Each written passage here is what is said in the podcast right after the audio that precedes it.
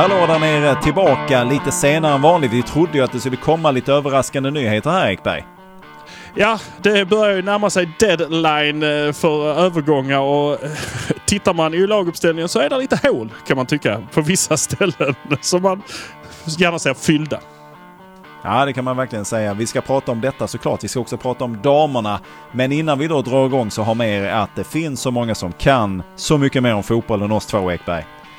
Ja, men Sander, vi har den yttersta ynnesten att vi är från Malmö. Nu kör vi detta.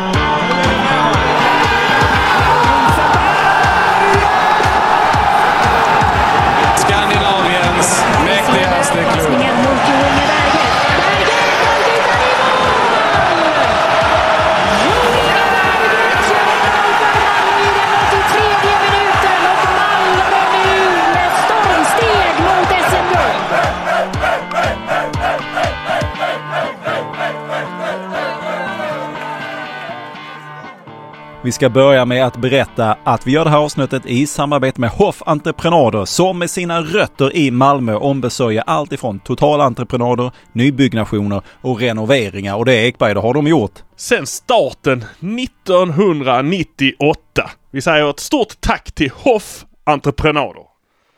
Perfekt! Ja, det börjar bli svårt nu Ekberg att hitta nya sägningar på var vi är ifrån och så vidare. Det blir, det blir längre och längre ut på randen. Det är spännande att följa hur du utvecklas här under säsongen som ändå står för dörren. Ja, vill du flika in någonting här? Nej, bara att jag kanske låter lite uppjagad idag men det är för att jag snor som en fis i en potta här. Jag är överallt och ingenstans. Och, Ekberg, ja. han har inte haft en lätt dag rent logistiskt. Det är, mycket, det är mycket grejer runt omkring här som ska fixas och lösas och ändå så finner han tid att sätta sig framför mikrofonen och prata himmelsblått. Och vi börjar med damerna som nu i helgen gjorde sin sista träningsmatch match inför deras premiär då om en eh, dryg vecka, påskafton då.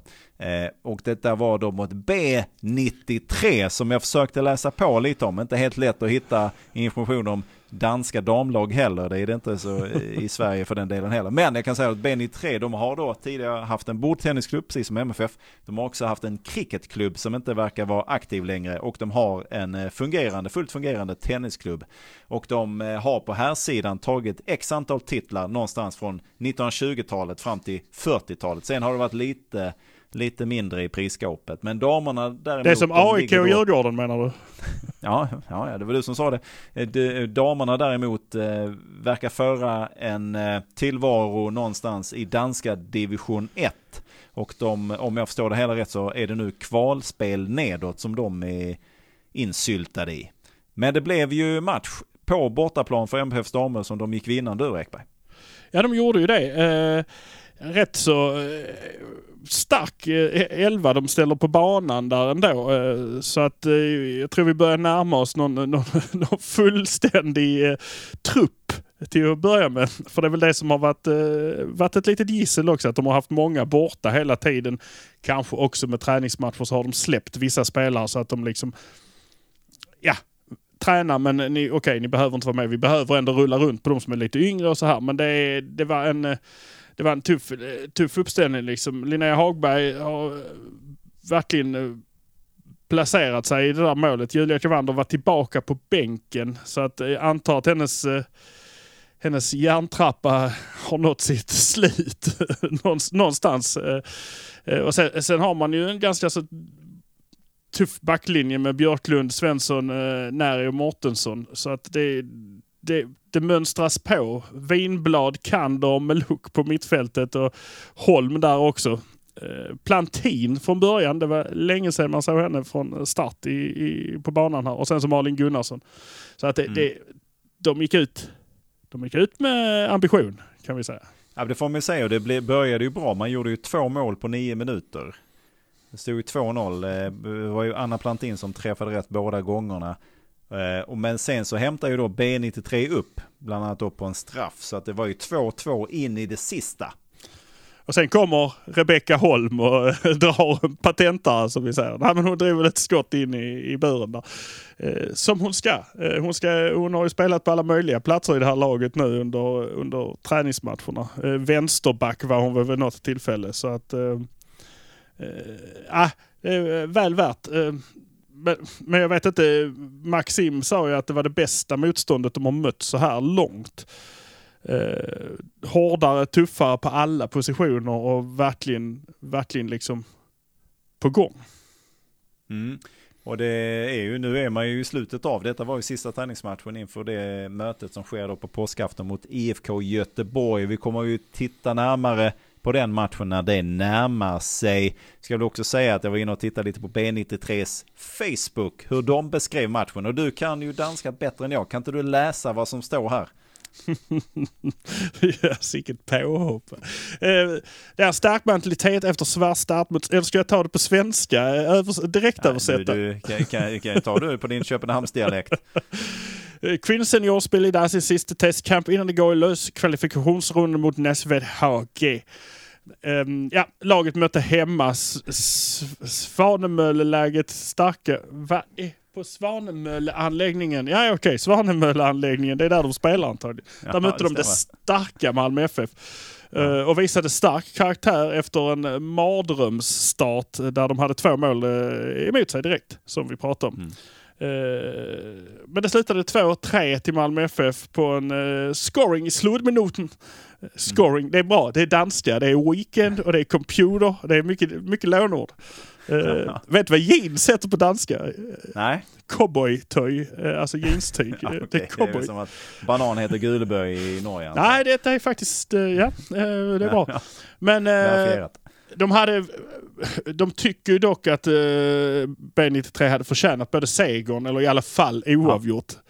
Ja, men det är intressant att man tycker att man förtjänar seger när man inte har lätt en enda gång under matchen. Det kan jag tycka är lite intressant. Men absolut, ja, men de kan väl ha en viss, viss poäng i att det stod ju 2-2 nästan hela vägen. Men vi spelar väl då 90 minuter plus tillägg innan man blåser av. Så att det är väl bara upp till alla att avgöra i så fall. här. Men det var intressant att man ändå kan ha lite olika syn på detta. För att Maxim var ju då överlag väldigt nöjd med prestationen och också såklart starten eftersom man då tar eh, ledningen med 2-0 efter nio minuter.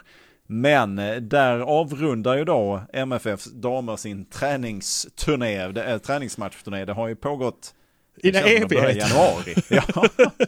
Nej, men det har varit gött också. Det har varit gött att man får testa på och jag känner ju att det här de, de har fått ta de här kliven. De blev superöverraskade i DM-finalen mot eh, Rosengård. Att det var helt plötsligt fanns ett lag som anföll. Och det kommer de ju möta nu om och om igen. Och det har de fått möta flertalet gånger. De har, bättre och bättre har de hanterat det också. Eh, och det har ju, de har ju trappat upp lite grann i motståndet också så att det har blivit tuffare och tuffare. Så att, ja, jag tror de är helt redo. Göteborg känns ändå på förhand om man tittar rent eh, ut efter träningsmatchresultat så känns det ändå som det är de som är the big contender, alltså som de kommer slåss om eh, första platsen med. Och sen så kommer ju antagligen Örgryte vara med där också. Rosengård eh, är ju ett mellanlag som har legat där i många år typ och harvat. Så att de, de är väl vad de är liksom. Eh, så att Mm, det blir en... eh, Här, det, det liksom, de går ut hårt här också. Så det är nog tur att de landar springande på väg dit ja men precis, och det är väl viktigt här med en bra start också. Det är det ju såklart alltid, men nu är det ju ännu mer. Alltså de andra tidigare divisionerna har vi ju pratat om att de har man ju räknat med att de mer eller mindre ska gå obesegrade igenom. Här är ju första riktiga testet, så att här blir det ju viktigare än någonsin. För att börjar man hamna efter här på ett eller annat sätt så kan det också bli tufft att ta igen det. Ja, rent mentalt blir det en jäkla uppförsbacke om man nu, om det, i och med att det är Göteborg man väl ska kunna se dem som toppmotståndet så är det ju tufft att hamna, hamna efter direkt där. Man har ju, man har ju sex poäng eh, att spela om direkt nästan.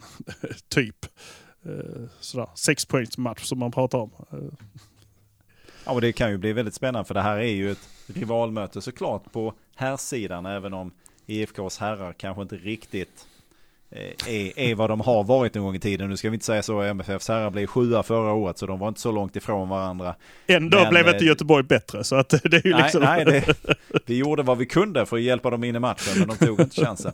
Men eh, på damsidan då så kan ju detta också bli någon form av rivalmöte för IFK satsar ju också för att ta sig uppåt på damsidan. Så att det är ju eh, oerhört spännande och såklart en fjäder i hatten Eh, Eh, om man nu skulle gå vinnande ur det här som då sker på påskafton. Men vi kommer att zooma in mer på den matchen när vi närmar oss detta. Nu går vi över till här sidan och då får vi börja med det som alla vet vid det här laget. Buya Turay har lämnat Malmö FF. Man har då i i enstämmig överenskommelse kommit fram till att eh, man säger upp kontraktet och så är Buya Turay fri att röra sig vart han vill och så vidare och så vidare. Georgsson är inne på att man kan inte bedöma en spelare från den dagen han lämnar. Nu har Buya lämnat. Det finns ju omständigheter runt det här som har påverkat hans spel såklart och påverkat hans eh, möjlighet att prestera. Eh, så det får man ju ta in i beräkningen. Men det här var väl inte riktigt vad man hade tänkt när han skrev på i somras. Nej, han skulle ju komma tillbaka som den här kvicka målsprutan som han... Eh, han är ju fortfarande en kvick spelare liksom som, eh, som springer ifrån de flesta. Jag har, jag har gillat det jag har sett när han har spelat, när han har, spe, speciellt i pressspelet, att målvakten tittar, tittar upp, ser varför spelarna är, tittar ner på bollen, tittar upp, då Buja i ansiktet på honom i stort sett. För att han har några meter där, där han är så sjukt snabb. Uh, och det har ju gjort det, det, det, har ju gjort mycket för spelet liksom när det har fungerat. Men, uh, men det är ju också som så. Uh, får man inte det till, till att fungera rent privat där i det läget så, så som han har haft det. Eh, jag menar det börjar med att hans brorsa får vara stand-in på hans bröllop. Eh, eh, det, det, är inte en flygande start på det äktenskapet och det är, den sam, och det är samma sak där om man hade kommit till den punkten att hon väl hade fått ett uppehållstillstånd här så tror jag inte varken hon eller han hade mått bättre av det. För att då hade hon hamnat här i Malmö, suttit själv, för de får ju inte uppehållstillstånd från massa andra människor som ska liksom vara runt det här heller. Utan då ska han harva sina dagar på, i Malmö FF, träna, äta, ha taktikgenomgångar, titta på klipp, som man så gärna säger att Rydström... Och sen så får hon sitta där hemma liksom. Eh, och det är svårt nog för en människa som bara kommer hit. Liksom så här. Eh, det hade, jag tror inte det hade blivit bra ändå.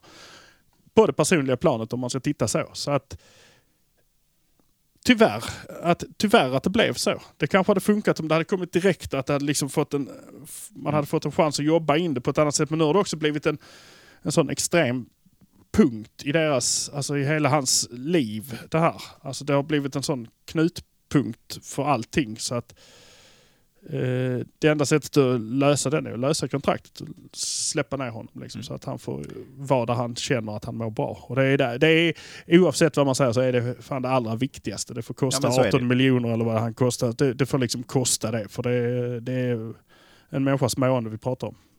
Ja, fotboll är fotboll. Livet är någonting helt annat när allting kommer omkring. Alltså, bara hoppas att Eh, han hittar en väg framåt som eh, passar honom bättre. Men då blev, står vi ju då i läget att eh, vi har ett transferfönster som är på väg att stänga. Vi diskuterade innan vi drog igång här om det är den 31 eller 28. Ja, vi har läst båda delarna.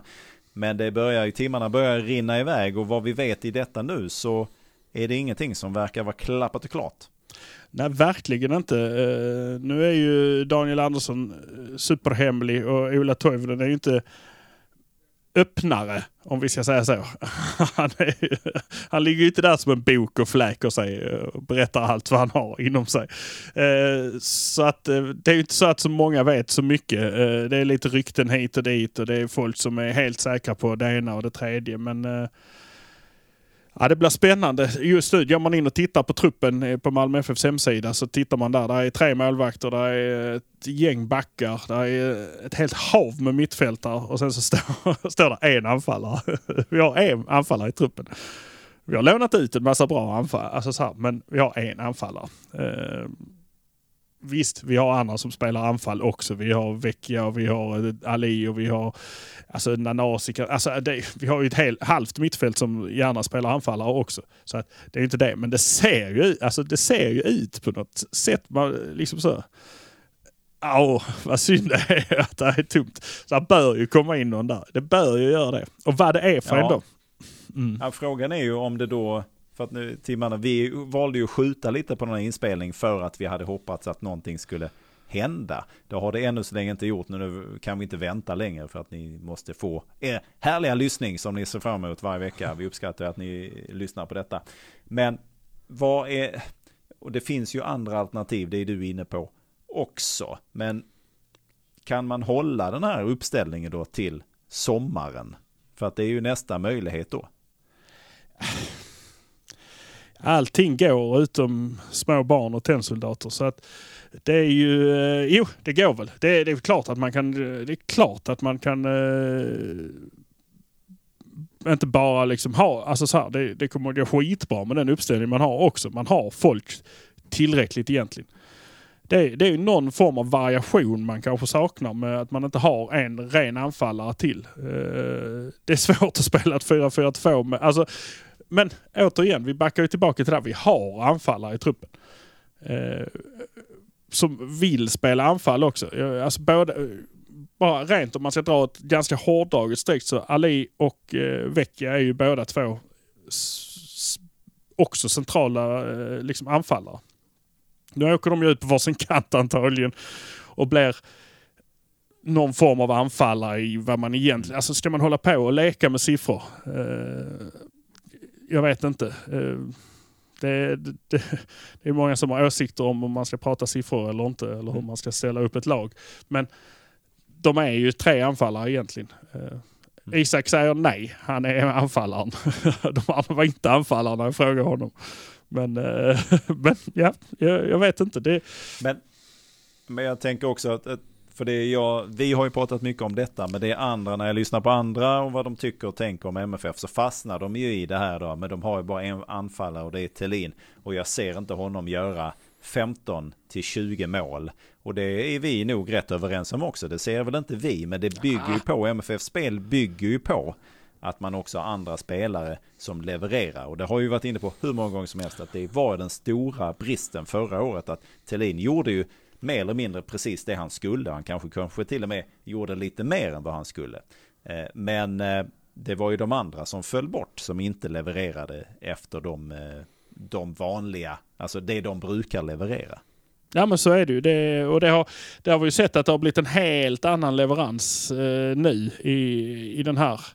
Eh, ska vi bara titta på tävlingsmatcher så, är det ju, så har vi liksom tre stycken som är dubbla målskyttar eh, på de här matcherna de har spelat i Svenska cupen. Det är ju liksom eh, eh Thelin då och sen så har du Nanasi som har gjort två och du har eh, AC som har gjort två. Så att där är ju, där är ju ändå den här att de har kommit igång. Och det är ju det, man, det, är ju det vi säger. Gör han 12 som han gjorde förra året Thelin så är det ju hur bra som helst. Om också Nanasi gör 10 och AC gör 10 och Ali gör 10. Eh, så jag blir lite så här nu när de tittar på andra anfallare. Det är ju någon tjomme från, eh, vad blir det?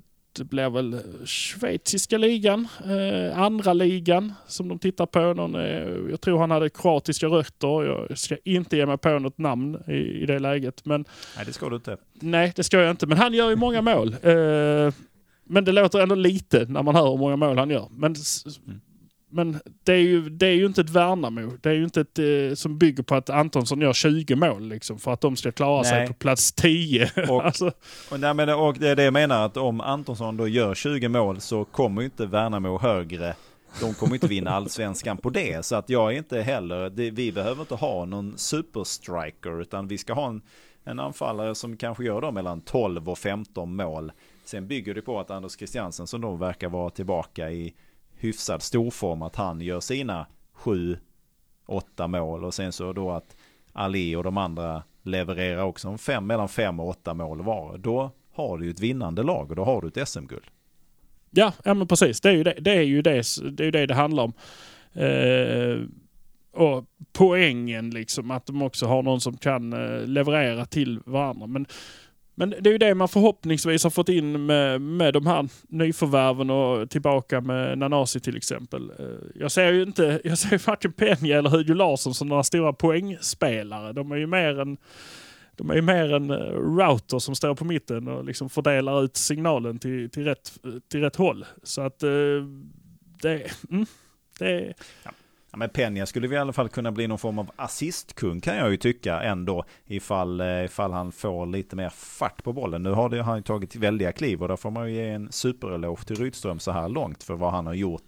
Tycker det fortfarande är helt obegripligt att så som andra tränaren verkar ha behandlat honom, eller mer eller mindre skitit i honom. Och att man då, det är ju inte, en, det är inte den billigaste spelaren i MFFs trupp.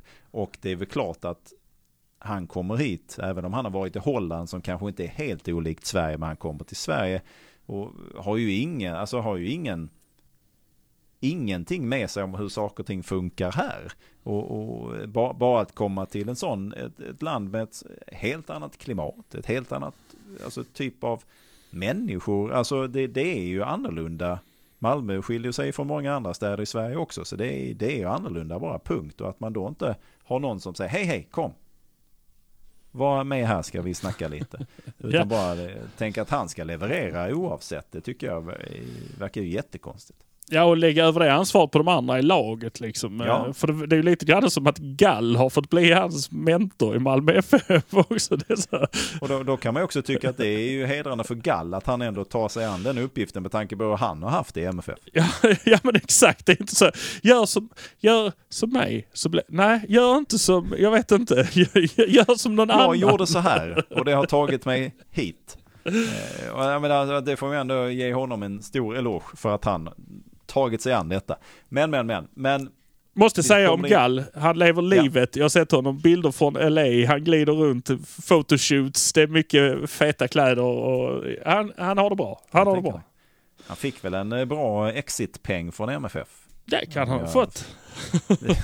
om jag inte misstänkte, om jag inte så, så fel här. Nu tränar man ju på här då inför premiären mot Kalmar på lördag. Vi ska väl säga att vi kommer ju släppa ett litet eh, Patreon specialprogram där eh, in så där vi snackar upp den matchen och tittar på hur det har gått för Kalmar då efter Rydström. Det är ju, det är ju galet att det har blivit så här att detta är premiären eh, från klubben som Rydström lämnat eh, och så kan då möta, möta dem i första matchen i nya klubben.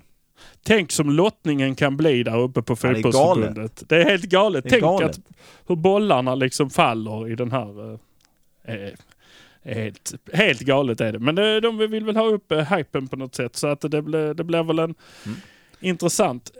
Jag säger Häcken, alltså det, det ska vi ta. Vi ska prata också om uh, lite annat där runt omkring. Jag har tittat på spelschemat. Man blir ju ändå så här. Nej men vi, vi lägger upp lite snälla bollar till vissa och så ger vi de andra lite, lite tuffare lite tuffare väg att vandra. Ja, han är igång igen, konspirationsteoretikern eh, Ekberg. Men du, vi ska också säga det var ju träning idag då, det kunde man se för man hade ett litet härligt eh, MFF Premium Play eller vad det nu heter. Yes. Och eh, det kunde man se där då. Så visade det sig att det var väl egentligen bara en av backarna, det var Kotto som var med på träningen. Lasse Nilsen har ju då återdragit sig en skada, vilket innebar ett litet kirurgiskt ingrepp om jag förstod det hela rätt. Och eh, Cornelius är ju i Kanada. Och eh, ja, sen är det inte så många fler backar. Nej, det är väl ett, Martin Olsson vet jag inte var han är. Jan Nej. Andersson hade väl honom på speed dial om det skulle hända någonting. Uh, ja. För det, det, känns ju som en Jan Andersson-grej också. Uh, så, så, att... Nej men det, det, är lite sådär, nu räknar man väl med att Penja är också iväg. Jag tycker också det, nu börjar det här igen. Det hade jag faktiskt glömt hur det var. Att eh, det är ju rätt långa landslagsresor eh, för Penja och det blir det ju även för Cornelius här. Och att de ska hinna hem och de ska, nu trodde väl Rydström att eh, de skulle vara i skick och, på träning på torsdag och så vidare. Men det, det känns ju inte som den absolut bästa uppladdningen inför matchen, inför premiären. Nej, men vi får säga Peña är i alla fall inte på andra sidan världen. Han har bara varit nere i Spanien. Dock intressant igår. Vår gamle MFF-bekanting Yoshimar Jutun slogs med den spanska polisen igår efter matchen. och jag tror Peña var inne och, och veva också och skydda honom lite grann. Det, det, det verkar taggad. Det är ja, men... tufft gäng det där. Peruanska fotbollsspelare mot spanska polisen. Det är, det är, det är celebrity deathmatch det. Här är det här är det bara tjafs i tv, eftersnacks-tv. Där är det en, hel, en helt annan nivå på efterspelet. Ja, det är mer hårda ord.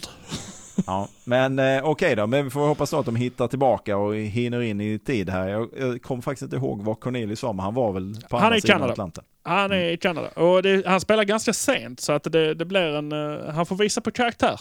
Som vi säger. Ja, Spännande, spännande. Men vi kommer omfatta då Kalmar-matchen i en Patreon-special. Vill man lyssna på den så får man ju då bli en Patreon.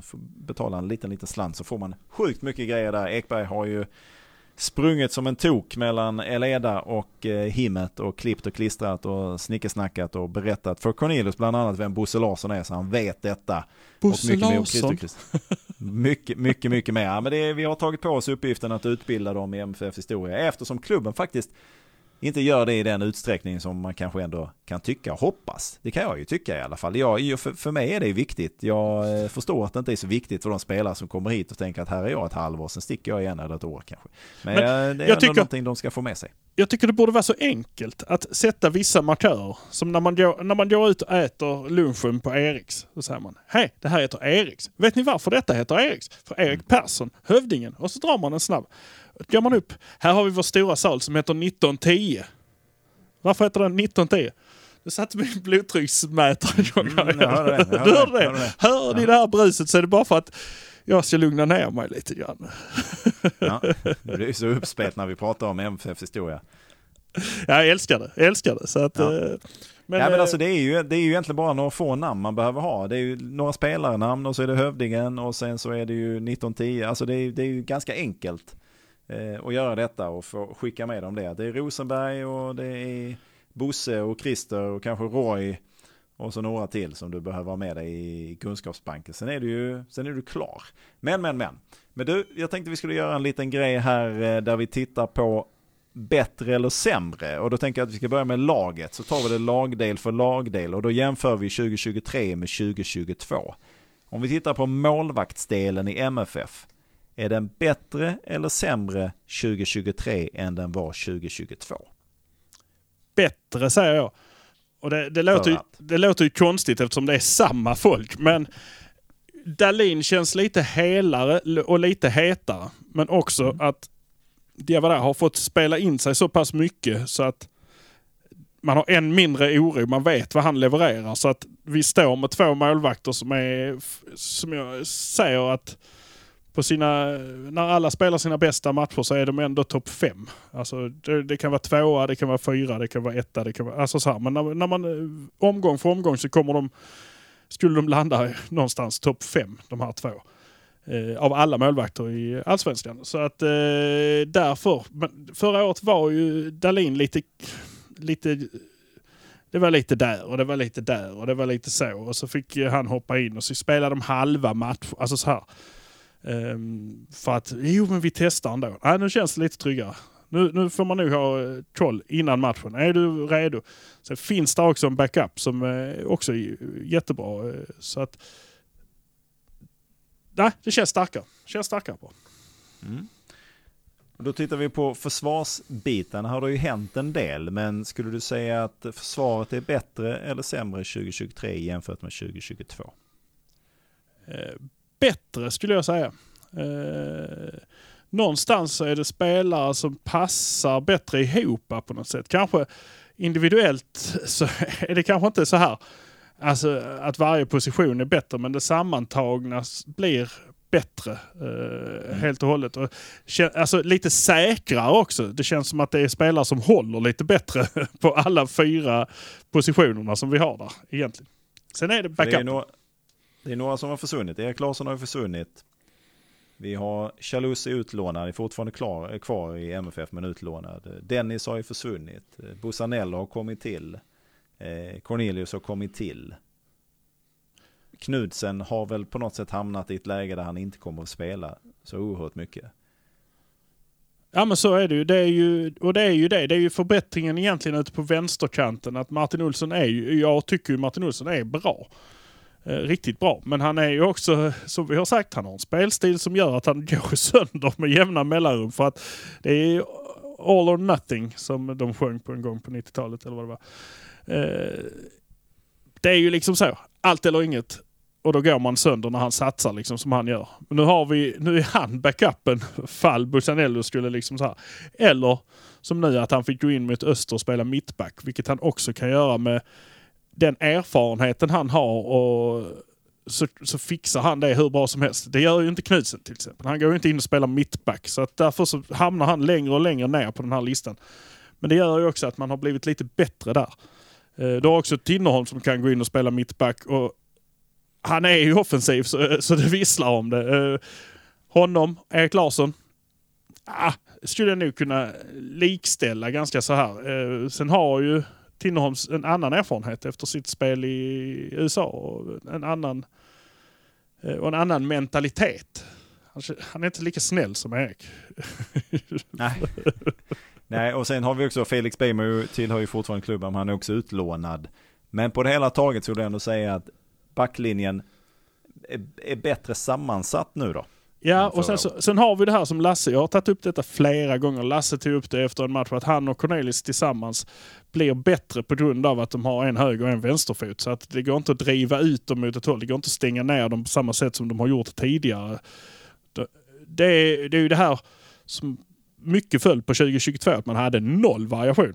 Malmö FF spelar på ett sätt och alla andra bara stängde ner det och sen så blev det ingenting av det. Både framåt och bakåt. Man visste precis hur man skulle skada dem bakåt för det fanns liksom ingen som, som hann med eller så här för de var tvungna att ha dem. Alltså det, allting blev bara rörigt.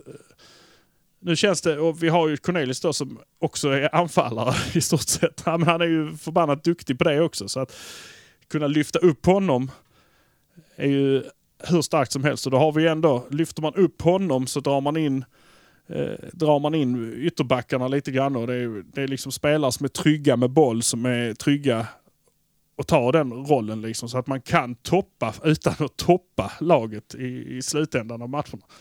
Såg vi inte minst mot eh, Degerfors i kuppen. Att det går liksom att lyfta upp laget sakta men säkert utan att liksom byta spelare. Då flyttar vi fram då till mittfältet. Här har det ju skett en del också. Det är ju en del spelare som har lämnat. Och andra som har tillkommit. Det är ju eh, ett tjockt mittfält får man ju säga. Det, är, inte gott om plats. I, ont om plats är det gott om i mittfältet kan vi säga.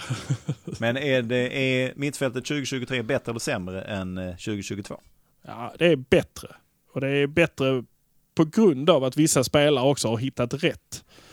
Eh, AC verkar ha hittat tillbaka till någonting. Penja verkar ha fått en helt annan uppbackning som vi varit inne på. Att eh, det är en helt annan, eh, det är en helt annan spelare vi ser där egentligen. Eh, vi har också eh, ett kantspel nu som är liksom eh, som har lite andra andra spelare. Vi har spelare som gör sin gubbe på båda kanterna och vi har folk som vi kan byta ut som också gör sin gubbe. Så att vi har, vi har en större, en st- större möjlighet här. Tidigare var det liksom så här. Han går ut där ute, han kommer slå ett inlägg. Det är bara att stå och vänta. Vi bara trycker liksom ut dem så här. Och sen så är det bara att vänta och så plockar vi ner den där inne. Vi slänger in de längsta backarna vi har varje gång. Största, tyngsta, längsta backarna och sen så bara pff, stänger vi ner det, tjongar iväg den och sen så blir det ingenting. Så kan vi hålla 0-0 och så hoppas vi på att vi springer sönder eh, Knudsen i slutminuterna och gör mål. Så har vi vunnit matchen. Det var allt för många gånger det såg ut så förra året. Nu har vi en eh, Ali till exempel som gör sin gubbe en gång. Nästa gång är de två gubbar. Så gör han de två gubbarna. Nästa gång är de tre. Och då, de tre de, är, de uppstår ju inte ur tomma intet utan de kommer ju någonstans ifrån. På andra sidan har du, har du oceaner av plats liksom då för, eh, för anfallet. För, och som eh, AC sa, om de följer med upp allihopa när, de liksom, när han gjorde mål nu nere på träningslägret. När han får bollen så går Peña liksom åt ena hållet och Isak åt andra hållet. Och sen så har de ändå yttrarna där ute som fortsätter också gå ut. Så de liksom drar isär alltihopa. Då kan AC bara gå rakt fram med bollen. Uppmärksamhet, alltså att tvinga dem, tvinga motståndet till att ta, eh, till att ta markering. Eh, det gör att de är bättre på mittfältet i år.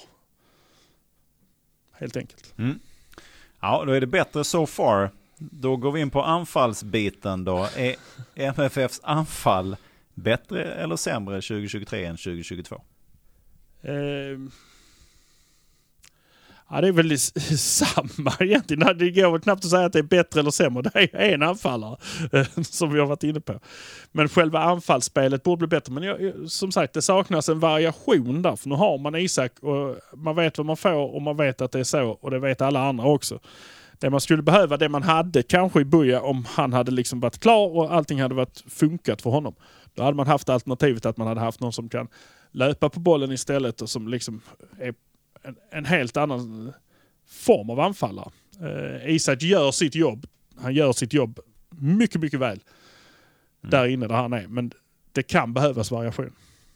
Man kan ju nästan säga, man skulle kunna drista sig till att säga att det är sämre eftersom alternativen då är något Ja, färre. ja, ja. Och är det så då att eh, Isak skulle bli skadad, då är det ju ett stort avbräck får man ändå säga. För även om nu vi är inne på att Isak kanske inte gör hur många mål som helst, men det som vi också varit inne på det är ju att han drar på sig bevakning och folk, vilket då ska frigöra Nanasi eller AC eller eh, Taha eller Vecchia eller vem det nu han är eh, som annars är på banan. Eh, och det är ju såklart, det skulle ju inte ha samma effekt om vi då hade haft någon annan anfall. Om vi då skickar upp Nanasi som spets så kommer inte han att dra på sig lika mycket bevakning som Isak gör. Nej, så är det ju. Alltså Isak är ju en klassanfallare och det vet ju alla om också. Att, man, att det går ju inte att släppa honom. Plus att han är stark där inne också så att han kan ta på sig gubbar. Han kan ändå hantera bollen. Förra omgången han var här, typiskt att man slog en lång boll på honom. Han tog ner den liksom tillbaka och sen mot målet. Och det, det är ju det han ska göra nu också. Det är bara att det har inte riktigt funkat. Så att nej, det, det har du helt rätt i. Det är ju sämre på så sätt. uh, uh, att det saknas den variationen. Om, eller om det skulle hända honom någonting. Så. Men nu, man tog in Vecchia. Det är också en spelare som folk eh, nog har respekt för i straffområdet. Eh, så att där finns ju lite variation. Men det hade varit skönt att ta in en... Eh, man pratar om Ghoddos. Eh, vi kan väl bara liksom nämna honom. Att eh, Det pratas om honom och då är det ju en variationsspelare man pratar om. För det är ju ingen striker, Ghoddos. Han är ju mittfältare. Och där han har spelat nu har han ju spelat allt. Alla positioner. Han har varit mittback i en kvart också. Så att det är ju inte en renodlad anfallare så som det är också lustigt att höra folk som ja, vi måste ha en riktig striker, en som gör 20 mål per säsong. Vi måste ha någon, det räcker inte med Isak för att det måste vara någon som bara är där framme hela tiden och bara gör mål. Bara, Ghoddos kanske... Och Ghoddos, han är så jävla bra! Honom måste vi ha för att det är precis en sån spelare vi Alltid. behöver. Alltid grönare på andra sidan, så är det. Men det, det vet Men inte, men det, det är klart, det är väl klart att man tänker, oh ja det låter ju spännande och sådär. Men när du då, när du säger så här att ja men det är klart han har ju spelat, han är ju mer Magnus Erlingmark kanske, än vad han är en renodlad striker som också kunde spela i stort sett alla positioner, hela laget. Men eh, det har vi ju inte hört och det lär väl bli ganska dyrt. Nu vet jag inte hur hans kontraktssituation ser ut, om det är på väg att glida ut. Men det kommer nog bli ganska dyrt i alla fall och då kan man ju säga att de pengarna kan man få någonting annat för de pengarna i så fall som då är ännu mer det MFF letar efter? Ja men det är ju det är, det är lite så man tänker att eh, just nu är han dyr och han har, han har mer i sig och det kanske är billigare att ta hem honom vid ett senare tillfälle. Eh, faktiskt. Eh, Och då istället eh, satsa på någonting. För som vi säger, just nu är det inget behov. Jag vet inte hur situationen med Abubakari ser ut heller att ta hem honom. För jag menar han är ju den svensk klubbsspelande spelaren som har gjort eh, mål i Europa i alla fall i år. Det gjorde ju ingen uh, djurgårdare, så att, eh, men det gjorde i alla fall uh, Abubakari två gånger om. Eh, så Ja. Malmö har Ja, det- gjort mer mål i Europa än vad Djurgården har gjort. Så att, Det är ju intress- intressant, intressant ändå att han ändå gör mål när han är utlånad och då är det ju inte så att det är ju förtvivlat mycket sämre klubbar även om nu finska HIK eller nu de, visst det är väl klart att MFF är bättre men han spelar ju ändå i lag nu som är ute i Europa och håller på. Han gör ju mål i Europamatcher. mot Braga två gånger. Alltså det, så det, det, är ju, det är ju det. Det är ju, det är ju någonting, men vi har ju sagt det också. Han har ju sin speciella stil. Han ska ju bara hitta det där och det är kanske det han är på väg att hitta. Ge honom ett halvår till. Jag vet inte om deras liga håller på att ta slut eller om den precis har börjat eller hur. Jag, jag, jag, och jag kan inte hålla koll på alla ligor Nej, det är mycket möjligt att han kommer tillbaka till sommaren kanske. Ja, och så har eh, han hittat sin fot liksom. Så har han hittat den här. För det är ju det. Alltså han, han är ju en tank och han gör ju... Han, han gjorde ju det mesta rätt när han var här. Förutom Ja. sista liksom. Han kunde stå en meter från mål och skjuta den till, eh, till, liksom, till grannen. Eh, Bredvid Ja, ja, det, det, det är ju det, när man tittar på honom så han har ju allt. Ja. Men det är precis som att när fötterna träffar bollen så byter de eh, form eller någonting som gör att den går det i pentagonformade fötter på något sätt som gör att den bollen studsar precis hur som helst. Men han har ju egentligen allt så att man hade ju bara önskat att han kunde få lyckas. Eh, och om man nu är på väg att hitta någonting, sen kan man ju bara hoppas att det kanske också är spelet i sig som han inte har hunnit, har kanske inte passat honom så som han har spelat i Malmö. Nu var ju året som det var förra året i, i MFF med diverse olika spelsystem och så vidare, så det är inte så lätt att anpassa sig heller. Men eh, man kan ju bara hoppas att han börjar hitta rätt, för att det, vi, kan- vi kan inte bara heller, det, han har man ju köpt för rätt mycket pengar, så att det är väl klart att det hade varit guld ifall han kunde komma till nytta också. Ja, hon är väl inte så gammal än heller så att eh, nej nej. För, för Sören. För Sören. Eh, han får gärna komma hem när han har, bara han hittar den där sista touchen. Och det kommer han ju göra. Det gör man ju när man får chansen. Man ser ju redan nu att han gör ju mål nu. Eh, och det är ju inte så att de låg på och hade 1200 chanser. Att han bara eh, stod och matade och brände chans efter chans innan han fick in. Utan här är det ju liksom så här. Få chanser, ändå mål. Så, ja, nej, jag tycker det känns... Eh, Eh, det känns bra. Därför den här killen som man nu tittar på från, eh, från schweiziska andra ligan. Ja, det, det känns också som en sån här allround-spel. Det känns lite, någon sa att det var lite Abubakari över honom. Alltså en liten okänd från en andra liga. Ingen har hört talas om människan. Han gör sina mål, han gör sina poäng. Han gör rätt mycket poäng, både mål och assist. Jag såg en kort video på honom eh, där man fick se honom spela. Eh, Nu vet jag liksom inte om det bara är klassen på... Eh, antingen var han jävligt duktig. Eller så var det bara klassen på motståndet som var jävligt dåligt. För att det var lite grann den här målvakten. Skottet kommer, skottet går förbi, målvakten kastar sig. Ja, då var han redan inne. Visst lagg i reaktionsförmågan. Men han gjorde också några superfina insatser. Så att eh, det kan väl bli hur bra som helst. Eh, Det är lite Birma över det. Det är lite så här. Man vet inte riktigt vad det är som kommer. Sen helt plötsligt kommer det en bolltrillare av rang liksom som, som, Ja. eh, som har det där i sig. Så, ja, men det, vi får se. Vi, man vet ju inte. Daniel Andersson säger ju inte eh, korv om någonting. Alltså det är ju bara tyst. Han vet ju, att, han vet ju också att ingenting är klart förrän det är klart. Så att, eh, vi får väl se om det är det. Det är ju själva timmar kvar här. Vi får väl se om det händer någonting här. Då går vi in. Det här är lite svårare kanske att bedöma, men bänken. Spelarmässigt. Är den bättre eller sämre 2023 än 2022? Mm, men det tycker jag den är bättre. Eh, återigen, tycker den är bättre just för att man kanske har lite variation på bänken. För det är ju, det är ju trångt i den här startelvan. Sen kan man väl också säga att bänken blir ju också automatiskt bättre av att man får ta med två spelare till.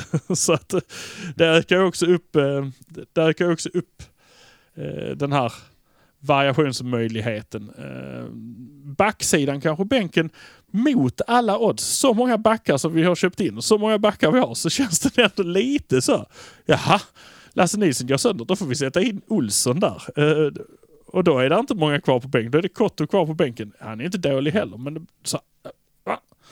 Ehm, och på defensiva, det, det är liksom, Siby kommer ju komma. Lomotey skadar hälsenan nu tydligen. Så att han är liksom lite borta. Lewicki är ju Lewicki. Så att han eh, kan man ju, han är ju bra när han är med. Eh, lite osäkert så. Trots detta så känns det ändå som det är bättre variation framåt. För det känns också som att Malmö behöver variation framåt när de behöver göra förändring. Eh, och där, där, Mm. finns ju, där finns ju många och, som slåss om platsen och som är villiga att hugga. Det är liksom ja, Bolin, Seidu, eh, Rex är ju kvar och är ju också en, eh, kan ju vara en supersub liksom, eh, som går in och, och härjar. Så att Zeidan, om han bara får lite varmare ute så kommer han ju också komma att trivas och spela bättre igen. Så nej, jag känns som att bänken är bättre. Bättre. Och då tittar vi då, det blir också intressant hur du ska bedöma detta. Tränarsitsen som Malmö sitter i nu, är den bättre eller 2023 eller sämre 2023 jämfört med 2022? Eh, ja, det, där är det ju lätt att vara optimistisk. Men det var man ju förra året också. Men jag är ändå... Li, li, op, men, låt säga så här. Var optimistisk förra året, är optimistisk i år. Men i år har jag också med mig erfarenheten från förra året. om, man, om man ska säga så. Och ändå är jag optimistisk. Så att... Eh, nej, men Rydström känns ändå trygg och känns lugn och känns som att han har... Eh, han har pejl på vad det är som händer också. Det, det, det kommer inte några, det kanske alla andra tränare har haft också, bara att de inte har berättat det. Men Rydström känns som att han berättar ändå att Nej, jag blev sur här för att de gjorde inte det. De gjorde precis så som vi inte skulle göra. Det, här- de, nu får vi gå och träna på det för att det här var inte så vi skulle göra. Vi skulle inte backa hem och bli rädda som de gjorde mot Djurgården. Det, det, vi föll ihop där. Det var liksom gamla spöken som kom och flög igenom. Det måste vi få stopp på. Det var liksom ärligt istället för att bara stå och säga ja, vi hade, det blev lite... Eh. Äh. Man... Äh, eh, så, så därför, eh, det känns som att eh, han har en bättre grepp om det tillsammans med Theodor Olsson då som han har fått med sig, som han har gjort bra tillsammans med tidigare och som är omtyckt också. Eh, Trajkovic heter han väl, som är kvar. Eh, tillsammans, där, jag vet inte riktigt vad det är han har hand om. Han har hand om anfallet lite grann, men nu har han ju fått hjälp av Ola Toivonen i så fall. Eh, vilket är intressant också, att Ola Toivonen ska lära Isak, eftersom han är den enda anfallaren. Det är tunt på de träningarna. Den Det är lilla nästan som klassen. målvakts, det det är som målvaktsträningarna. Det är två pers där och där och en i anfallet. Ja, det blir intressant att se hur, eh, var de drar gränserna. Det skulle vara kul att se. Eh, Ja, det är sällan man har tid eh, och möjlighet att ta sig till träningar som man bor en bit ifrån. Befinner mig idag i Göteborg ska jag säga, så att det är ganska nära Skåne ändå. Men ändå en liten bit ifrån här. Då går vi på den sista här då. Organisationen, och då pratar jag det den sportsliga organisationen runt omkring laget, utan inte det som sker organisatoriskt på plan, utan organisationen, är den bättre eller sämre 2023 jämfört med 2022? Ja, den är väl tillbaka på där den var 2021 fast med lite strössel genom eh, Georgsson som en teknisk chef. Eh, har ju hört det förklaras nu på flera håll vad det är han gör. Så det har man ju blivit klokare av eh, också. Eh, vad han. Han, det är han som ska hålla den röda tråden. Ja, precis. Det är han och Pekka Heino som mm. kör det. det, det, det. Eh, men... ja, jag vet inte. Jo, jo, men jo, visst måste det vara bättre. Eh, Daniel Andersson tar ett kliv lite grann neråt. Vi tittar vi på damsidan också så har vi fått in en heltidsanställd tränare och hjälp där på den eh, på damsidans sportchefsposition. Eh, och titeln på Daniel Andersson är ju lite speciell om han är sportchef eller sportdirektör eller vad han är. Han, han går inte med käppen i alla fall. Promenadkäppen sa han i en podd. Eh, så, ja, nej, men jag tycker väl organisationen känns som att man har tagit ett steg tillbaka igen och tagit ett nytt tag. Men med en lite köttigare sida liksom med, Mm. med det här teknisk chef-biten och ett större stöd till. Det kan inte varit lätt heller kommit in som scoutansvarig som Robin eh, gjorde Alsterhed. där. Uh, Alsterhed ja. Alstermo vill jag kalla honom. Men det, är- jag, jag kan ta Jag den tror det historien. är Asterhed. Ja, jag kan ta den en annan eh, dag varför jag vill säga Alstermo. Men det är skitsamma. Mm. Men i alla fall, det är inte lätt att komma in där heller efter uh, Vito som var där innan. Eh, för det är ju Nej. en herre med pondus och ett nätverk liksom på något annat sätt. På ett annat sätt. Jag säger inte att inte Robin har ett nätverk, men det, det, är, lite, det är något annat. Liksom. Mm. Alltså, man såg bara det nu när han var nere och hälsade på tillsammans med Öster här. Liksom, hur han gick in och styrde upp. Du, jag tar den. Du. Alltså så, han var ju hemma i katakomberna där. Så ja, därför bra med den tekniska chefen som också är ett stöd till. Eh, till. Mm. Sen per automatik blir det ju inte bra bara för att man kastar in en massa människor. Men det känns ju som att man, då det var väl Paulsson inne på också, tror jag det var, att man kanske nu har hamnat mer rätt där man borde ha, det här borde man ha gjort redan 2022. Det är lätt att vara efterklok såklart. Men att man nu, det känns ju på något sätt, ja men det känns ju vettigare på någon vänster att man då, Daniel är ju extremt duktig på det han gör. Han har ju ett förtroende och pondus i det han sysslar med. Och om han då kan tänka sig göra det så ska han göra det. Sen så får man då hitta avlastningslösningar och då låter det väl rimligt med Maxim på, på damsidan och sen då Ola som också känns som en vettig, jag känner ju inte honom, men det känns ju som en extremt vettig person med extremt mycket erfarenhet. Och han har väl då, de har väl också sett det som man kanske behöver för att kanske till slut kliva in i en sportchefsroll själv. Men att han då kan göra det på det här sättet. Och förhoppningsvis så kan han och Daniel, de, de har väl känt varandra hur länge som helst. De har spelat nästan till och med i landslaget ihop antar jag. De spelar väl kanske i MFF också då i hans första session. Jag kommer inte ihåg om Daniel hade Nej. slutat då. Jag vet, inte, nej, jag vet Men- inte om han tränar honom då på något sätt. Att det var då han var Ja, den assisterande tränaren till uh, Rickard Så det Norling. känns ju som man har tagit eh, bra kliv framåt. Sen så ska man ju också vara tydlig med att jag tyckte också när då Robin och Georgsson kom in tyckte jag men det här är ju helt rätt såklart. Sen är det ju tufft att göra så stora förändringar. Att få in nya personer på nyckelposter är ju alltid en utmaning. Och det var det ju verkligen här framförallt då eftersom Daniel hade suttit på den stolen ganska länge. Och då skulle Georgsson först gå bredvid sen skulle han blomma ut själv. Och sen så blev den här säsongen att han plötsligt hade fyra eller fem olika roller under samma säsong. Och Robin då ska sätta sitt sätt att då få gehör i en organisation när man då är ny oavsett hur respekterad man än är eller hur mycket föreningen tror på en. Så är det ju tufft att göra sig hörd i, eh, när du kommer direkt liksom. Så att det kanske Eh, i efterhand nu känns som att ja, men de här kliven skulle man tagit kanske redan förra året. Då fanns kanske inte alla möjligheter. Men de finns nu. Så att på något sätt känns det ändå som att man har bäddat lite bättre. Ja men det är, ju som, det är ju egentligen att ta som vilken spelare som helst som du eh, tar in till laget. En eh, vänsterytter men du har sett att han gör sig jävligt bra som mitt. Nej. Ut med honom igen där då, där han briljerar och så använder honom på rätt sätt. Det är väl lite grann det man har eh, gjort med, med Georgsson här. Att uh, kvaliteten, jo, d- du borde kunna bli bra här. Men okej, det blev kanske inte så som vi hade tänkt. Du kanske inte heller trivdes där. Men det här vet vi att du är ju jävligt bra på detta. Då, då får vi ha det här istället. Alltså. Så löser vi det andra. Eh, han var ju en lösning för att eh, Daniel Andersson skulle kunna ta ett steg upp till och få lite större paraply på det som man säger ungdom, akademi, dam och herr. När han räknar upp det så räknar han upp det i den ordningen. Eh, det kan man också tänka på. Ja, men då har vi det. Kontentan blir ju då att MFF står starkare 2023 än 2022. Ja, ja jag, jag satt här och gick igenom punkterna.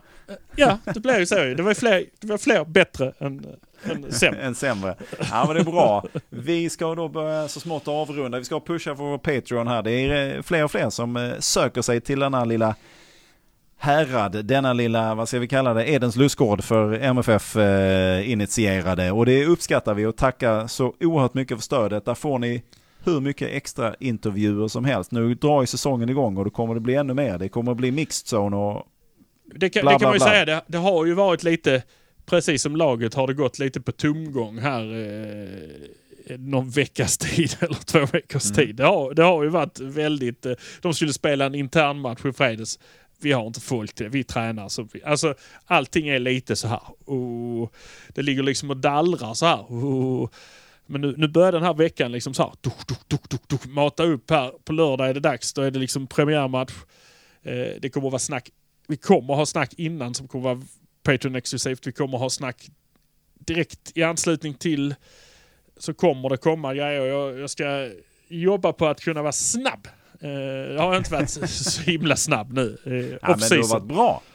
Bra men inte snabb. Men det, det, jag tar det på mig. Jag ska bli snabb och bra. Eh, så att, Ja, men det, det finns mycket och det, det kommer komma mycket där under säsongen. Mixed zone och presskonferens och allt vad det nu kan vara där. Så att är man minst intresserad så in där så får man eh, öppna upp sig en himmelsblå värld som eh, kan vara väl värd den ringa pening som det kostar att vara med där. Vi ska väl då också säga, vågar jag lova detta nu Ekberg? För att säga, vi släpper då ett eh, special eh, Patreon-avsnitt då inför Kalmar-matchen. Men vi, ska vi våga släppa eh, vår tippning i allsvenska tabellen i den vanliga feeden också? Vågar vi lova det att det kanske kommer ett sånt på torsdag?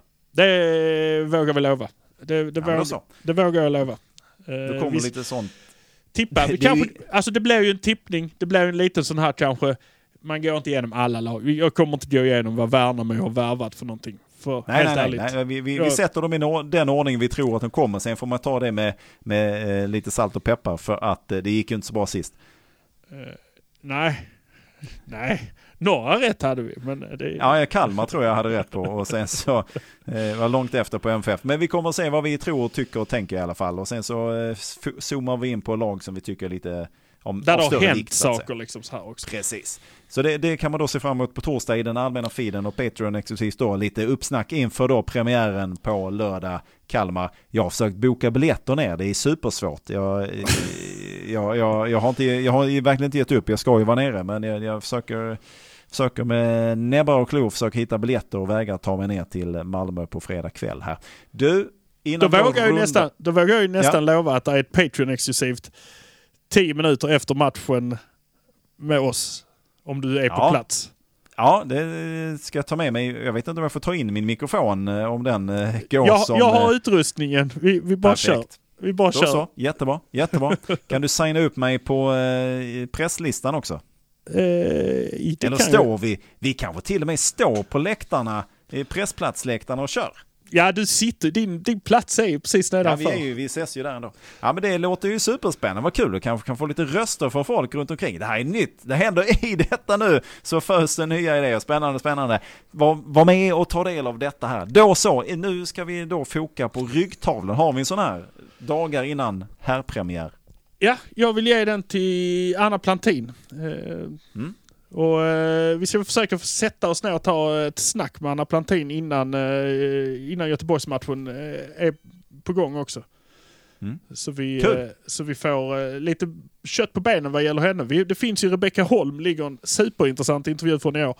Vill man så finns det i vår gamla feed som är öppen för alla människor att gå in och, Mm. och leta. Så har vi Saga Fredriksson där vi pratar med henne om hennes eh, syn på livet.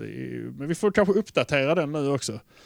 Och sen är jag nyfiken på, nu, nu drar jag det här rakt upp och ner. Nu, nu kommer jag säga vad det är också, bara för att sätta lite mer press. Så här är det. Daniel träffade för snart eh, drygt en månad sedan nu kungarnas kung Hasse Mattisson. Han skulle ta ut sin alla tiders MFF 11. Jag styrde upp det här, jag kontaktade, jag hörde av mig, bla bla bla, tjo och tjim, hej och. De möttes, de gick igenom och sen så blev det tyst. Och sen så skulle Ha- Hasse och Daniel boka upp en ny tid. Nu ställer jag frågan rakt, vad har hänt? Alla väntar ju på detta. Ja, vi, ja, vi väntar med spänning på att få kontakt igen. Eh, det är... Är det, är det, är, jag tänker inte höra av mig och så tänk, jag tänker inte höra, är det den eller vad är det waiting game ni håller på Jag, med? jag kan säga vi, vi slu, det slutar på väldigt god eh, not. Det är ingen Bojan-Janne situation vi pratar om här. Ja, Eh, saken är, det var inspelat, allting är klart egentligen, men så kommer det ett mail. Helvete, vi måste göra om detta för jag glömde en spelare helt och hållet.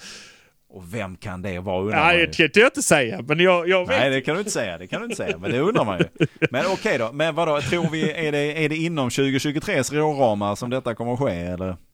allt, det vet allt, du inte. eh, Allt hänger på, på Hasse. Allt hänger på Hasse. Ja, är det någon som känner Hasse Mattisson så eh, hör av er till honom och säg att det här vill ni höra. Det här, för det, det var ju ett, jag har inte hört någonting, men du har ju sagt att det ni bandade var ju kanon. Oh, otroligt. Otroligt eh, faktiskt. Så att eh, han fick stå till svars för 99. kan vi börja med också. Ja, det var det var det var det var. Då så, eh, då, då har man också det se fram emot. När exakt det händer, det vet jag inte. Men eh, det kommer ju hända och det släpper vi Patreon exclusive. Vill man höra tidigare sådana här också så finns det ju då Staffan Tapper och Björn Ranelid som tar ut sina alla tiders MFF 11. Är det, någon det ni vill, är det någon ni vill höra? Ja, Ta ut en mycket 11 bra. så bara säg till. Jag har, jag har ju en jag, jag gärna tar, eh, tar mig hem till och pratar Ja, om det här. Eh, ja, sin tid Zlatan. Robert Ja. Prytz. Ja, Prytz som har ett, eh, ja, men ett härligt Instagramkonto man kan följa också. Om man Ja, älskar det. det. älskar det. Eh, Guldbollen står där liksom. Ja, ja. Det- ja det, det finns, finns mycket där och det hade varit intressant att och, eh, få hans syn på det såklart också. Hade varit intressant tycker jag, Sverige i kyrkan och höra Zlatan ta ut en MFF 11 också om han hade kunnat göra det. Jag är inte helt säker på att han hade. Bosse Larsson, 10 poäng. Eh, Ja, jag, vet, inte, jag vet inte, det hade varit spännande. 10 Det poäng. hade varit intressant att ställa frågan till honom och se om han hade kunnat tänka sig detta. Och hur det hade mottagits i MFF-communityt också. Nåväl, då så. Mycket på gång som ni hör. Maratontabellen Ekberg, vad, hur ser det ut i den? Ska vi gå och titta här. Eh, trots allt som har hänt så är det IFK Göteborg ligger tvåa och sen så är det ett enormt, alltså oceaner av eh, yta upp eh, och slå den bollen eh, faktiskt. För att där uppe, långt över alla de andra, ligger de som är bäst i landet genom alla tider på alla sätt. Malmö FF. Mm, härligt. Då så, det rullar emot premiär här. Jag hoppas ni är lika taggade som vi är på detta. För vi ser fram emot med spänning den här säsongen och vad den kan bära med sig och vad den kan innebära för MFF. Eh, tills vi hörs igen, så sa vi så, så sa vi. Hallå där nere!